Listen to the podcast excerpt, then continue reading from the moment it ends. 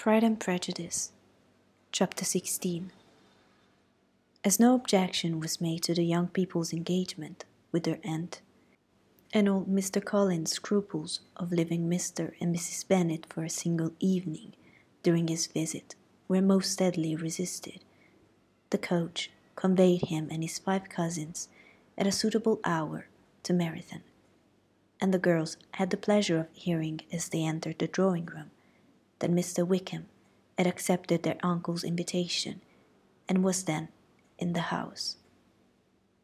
When this information was given, and they had all taken their seats, Mr. Collins was at leisure to look around him and admire, and he was so much struck with the size of furniture of the apartment that he declared he might almost have supposed himself in the small summer breakfast parlour at Rosings a comparison that did not at first convey much gratification, but when Mrs. Phillips understood from him what Rosings was, and who was its proprietor, when she had listened to the description of only one of Lady Catherine's drawing rooms, and found that the chimney piece alone had cost eight hundred pounds, she felt all the force of the compliment, and would hardly have resented a comparison with the housekeeper's room. In describing to her all the grandeur of Lady Catherine Henry mansion, with occasional digression in praise of his own humble abode and the improvements it was receiving, he was happily employed until the gentlemen joined them, and he found in Mrs. Phillips a very attentive listener, whose opinion of his consequence increased with what she heard, and who was resolving to retail it all among her neighbours as soon as she could. To the girls, who could not listen to their cousin, and who had nothing to do but to wish for an instrument and examine their own indifferent imitations of china on the mantelpiece, the interval of waiting appeared very long. It was over at last, however. The gentlemen did approach, and when Mr. Wickham walked into the room, Elizabeth felt that she had neither been seeing him before, nor thinking of him since, with the smallest degree of unreasonable admiration. The officer of the shire were in general a very creditable, gentlemanlike set, and the best of them were of the present party. But Mr. Wickham was as far beyond them all in person, countenance, air, and walk as they were superior to the broad-faced stuffy Uncle Phillips, breathing port wine, who followed them into the room. Mr. Wickham was the happy man towards whom almost every female eye was turned, and Elizabeth was the happy woman by whom he finally seated himself, and the agreeable manner in which he immediately fell into conversation, though it was only on its being a wet night and on the probability of a rainy season, made her feel that the commonest, dullest, most threadbare topic might be rendered interesting by the skill of the speaker. With such rivals for the notice of the fair as Mr. Wickham and the officers, Mr. Collins seemed to sink into insignificance. To the young ladies he certainly was nothing, but he had still at intervals a kind listener in Mrs. Phillips and was, by her watchfulness, most abundantly supplied with coffee and muffins. When the card tables were placed, he had an opportunity of obliging her in return by sitting down to whist. I know little of the game at present, said he, but I shall be glad to improve myself, for in my situation of life. Mrs. Phillips was very thankful for his compliance but could not wait for his reason. Mr. Wickham did not play at whist, and with ready delight was he received at the other table between Elizabeth and Lydia. At first there seemed danger of Lydia's engrossing him entirely, for she was a most determined talker. But being likewise extremely fond of lottery tickets, she soon grew too much interested in the game, too eager in making bets and exclaiming after prizes, to have attention for anyone in particular. Allowing for the common demands of the game, Mr. Wickham was therefore at leisure to talk to Elizabeth, and she was very willing to hear him, though what she chiefly wished to hear she could not hope to be told the history of his acquaintance with Mr. Darcy. She dared not even mention that gentleman. Her curiosity, however, was unexpectedly relieved. Mr. Wickham began the subject himself. He inquired how far Netherfield was from Meryton, and after receiving her answer, asked in a hesitating manner how long Mr. Darcy had been staying there. About a month, said Elizabeth, and then, unwilling to let the subject drop, added, He's a man of very large propriety in Derbyshire, I understand. Yes, replied Wickham. His estate there there is a noble one, a clear ten thousand per annum. You could not have met with a person more capable of giving you certain information on that head than myself, for I have been connected with his family in a particular manner from my infancy. Elizabeth could not but look surprised. You may well be surprised, Miss Bennet, at such an assertion after seeing, as you probably might, the very cold manner of our meeting yesterday. Are you much acquainted with Mr. Darcy? As much as I ever wish to be, cried Elizabeth warmly. I have spent four days in the same house with him, and I think him very disagreeable. I have no right to give my opinion, said Wickham, as to his being agreeable or otherwise. I am not qualified to form one. I have known him too long and too well to be a fair judge. It is impossible for me to be impartial. But I believe your opinion of him would in general astonish, and perhaps he would not express it quite so strongly anywhere else. Here you are, in your own family. Upon my word, I say no more here than I might say in any house in the neighbourhood, except Netherfield. Is not at all liked in Hertfordshire, Everybody is disgusted with his pride. You will not find him more favourably spoken of by anyone. I cannot pretend to be sorry, said Wickham, after a short interruption, that he or that any man should not be estimated beyond the deserts. But with him I believe it does not often happen. The world is blinded by his fortune and consequence, or frightened by his high and imposing manners, and sees him only as he chooses to be seen. I should take him, even on my slight acquaintance, to be an ill tempered man. Wickham only shook his head. I wonder, said he, at the next opportunity of speaking, whether he is likely to be in this country much longer. I do not know that at all but I heard nothing of his going away when I was at Netherfield. I hope your plans in favour of the Shire will not be affected by his being in the neighbourhood. Oh no, it is not for me to be driven away by Mr. Darcy. If he wishes to avoid seeing me, he must go. We are not on friendly terms, and it always gives me pain to meet him, but I have no reason for avoiding him.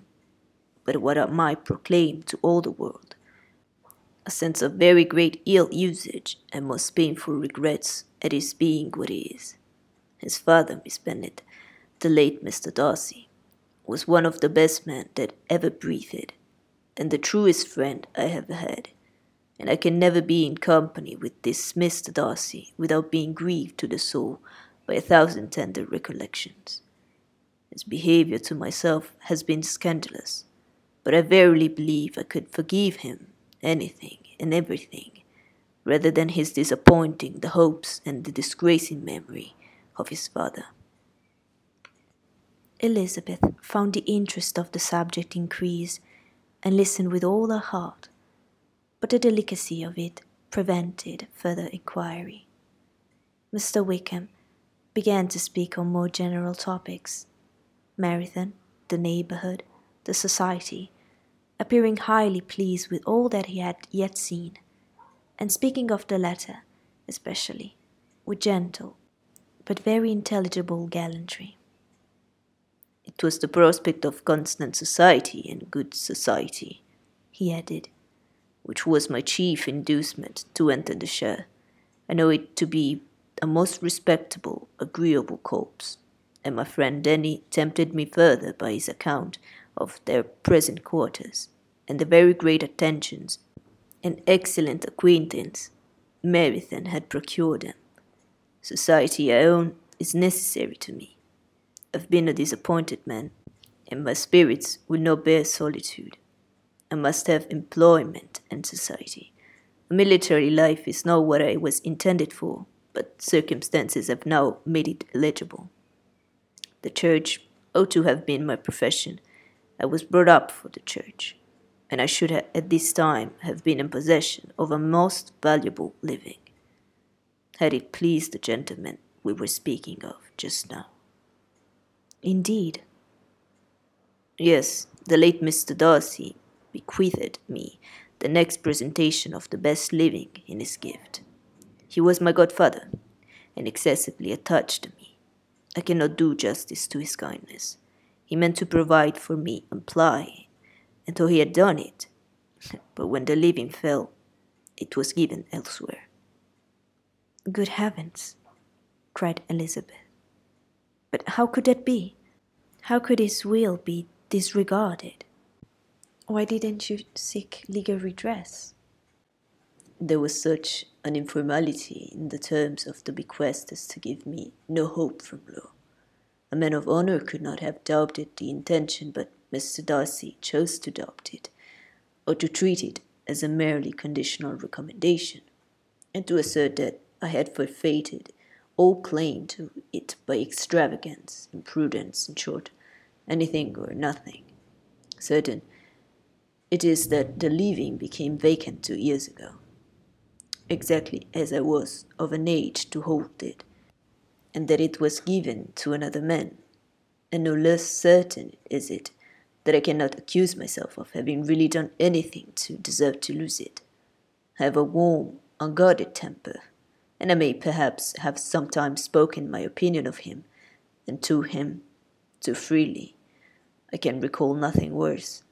But the fact is that we are very different sort of men, and that he hates me. This is quite shocking.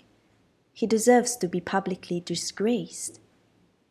Some time or other it will be, but it shall not be by me. Till I can forget his father, I can never defy or expose him.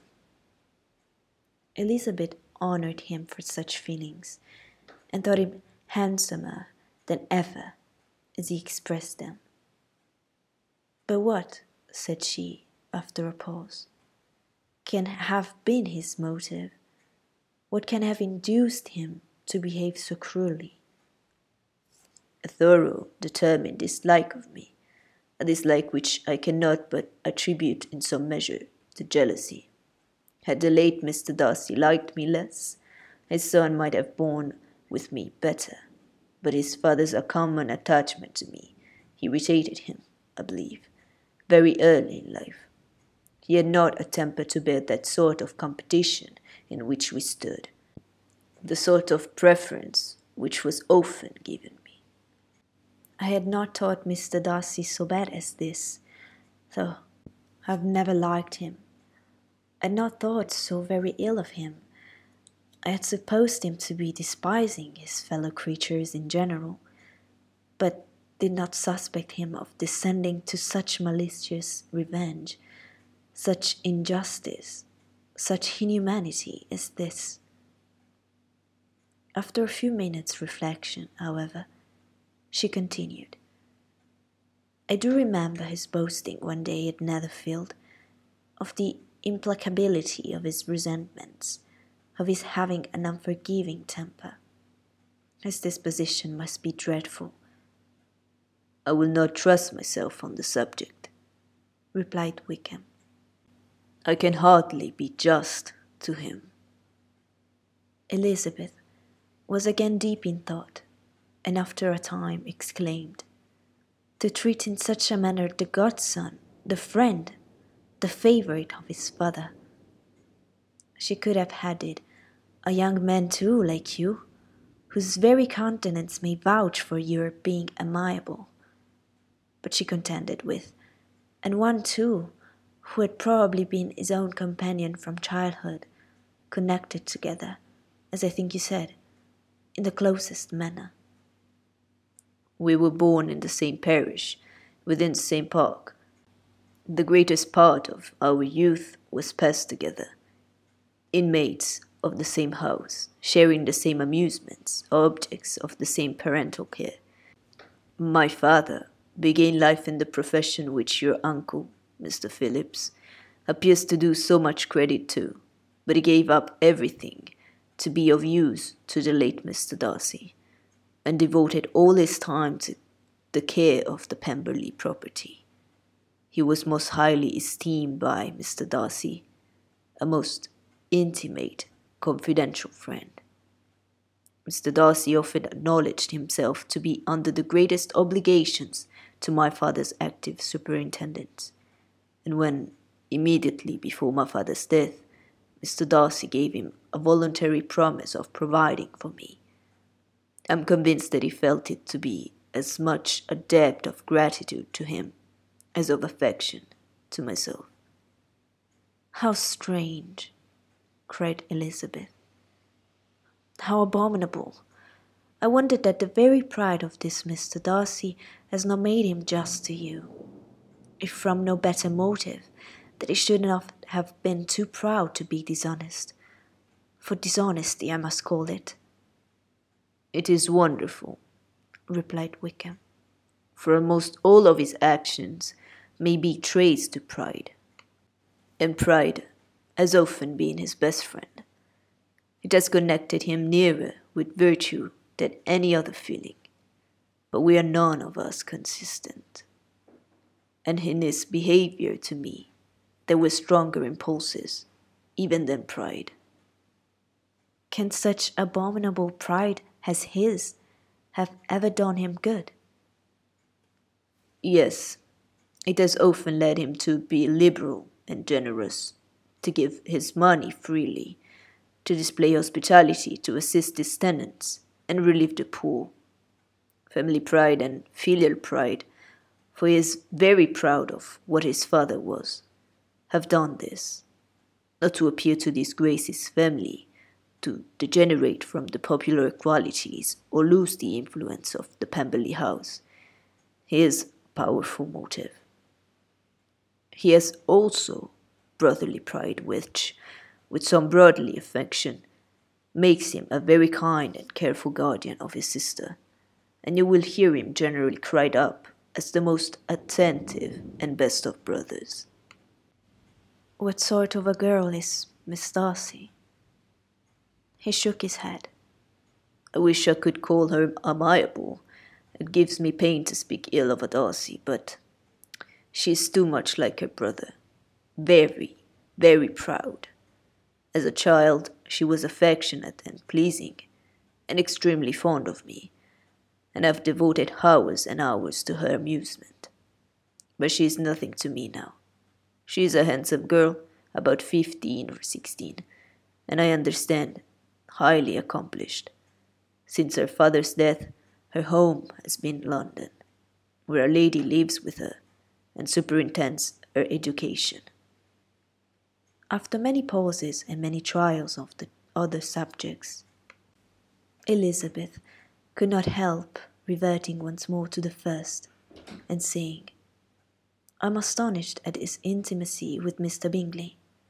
How can Mr. Bingley, who seems good humoured itself, and his, mm, I really believe, truly amiable, be in friendship with such a man? How can they suit each other? Do you know Mr. Bingley? Not at all. Is a sweet tempered, amiable, charming man. He cannot know what Mr. Darcy is. Probably not, but Mr. Darcy can please where he chooses. He does not want abilities. Can be a conversable companion if he thinks it worth his while. Among those who are at all his equals in consequence, he is a very different man from what is to the less prosperous.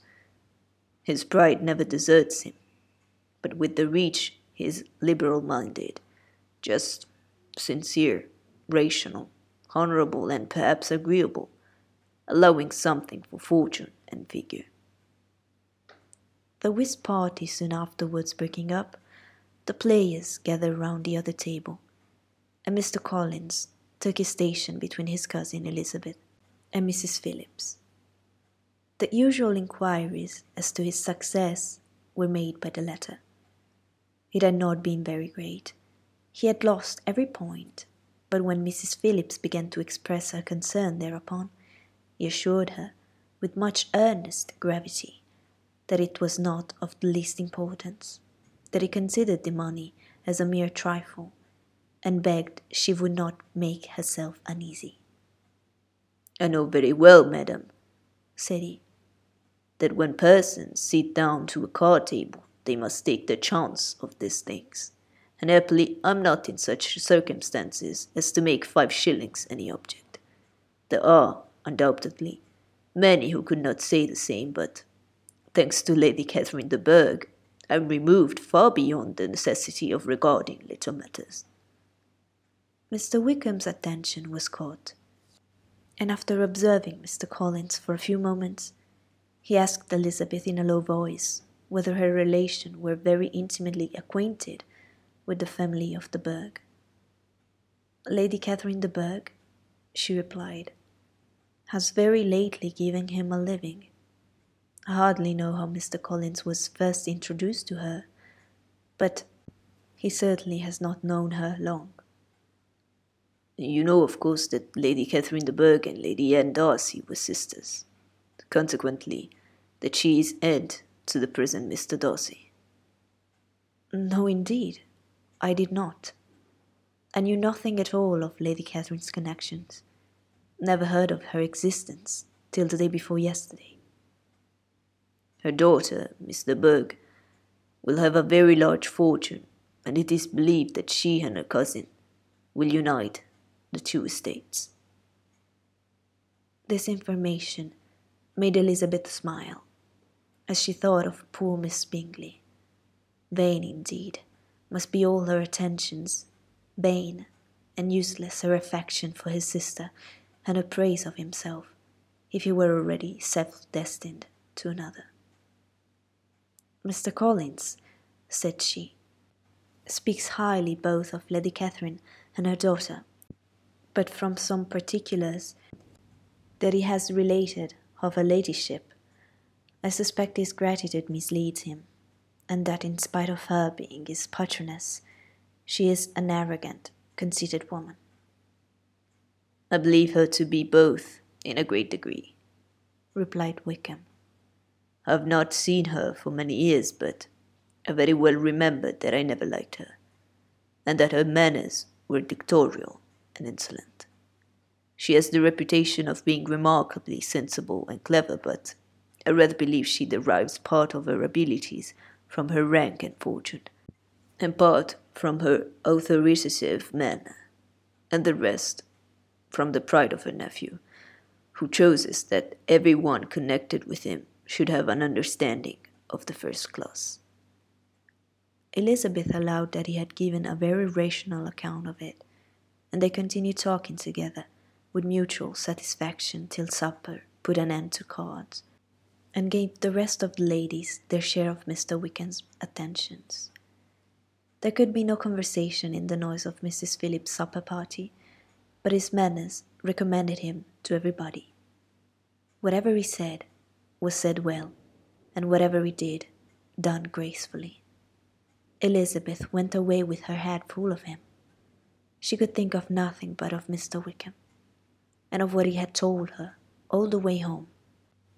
But there was no time for her even to mention his name as they went, for neither Lydia nor Mr. Collins were once silent. Lydia talked incessantly of lottery tickets, of the fish she had lost, and the fish she had won. And Mr. Collins, in describing the civility of Mr. and Mrs. Phillips, protesting that he did not in the least regard his losses at whist, enumerating all the dishes at supper, and repeatedly fearing that he crowded his cousins, had more to say than he could well manage before the carriage stopped at Longbourn House.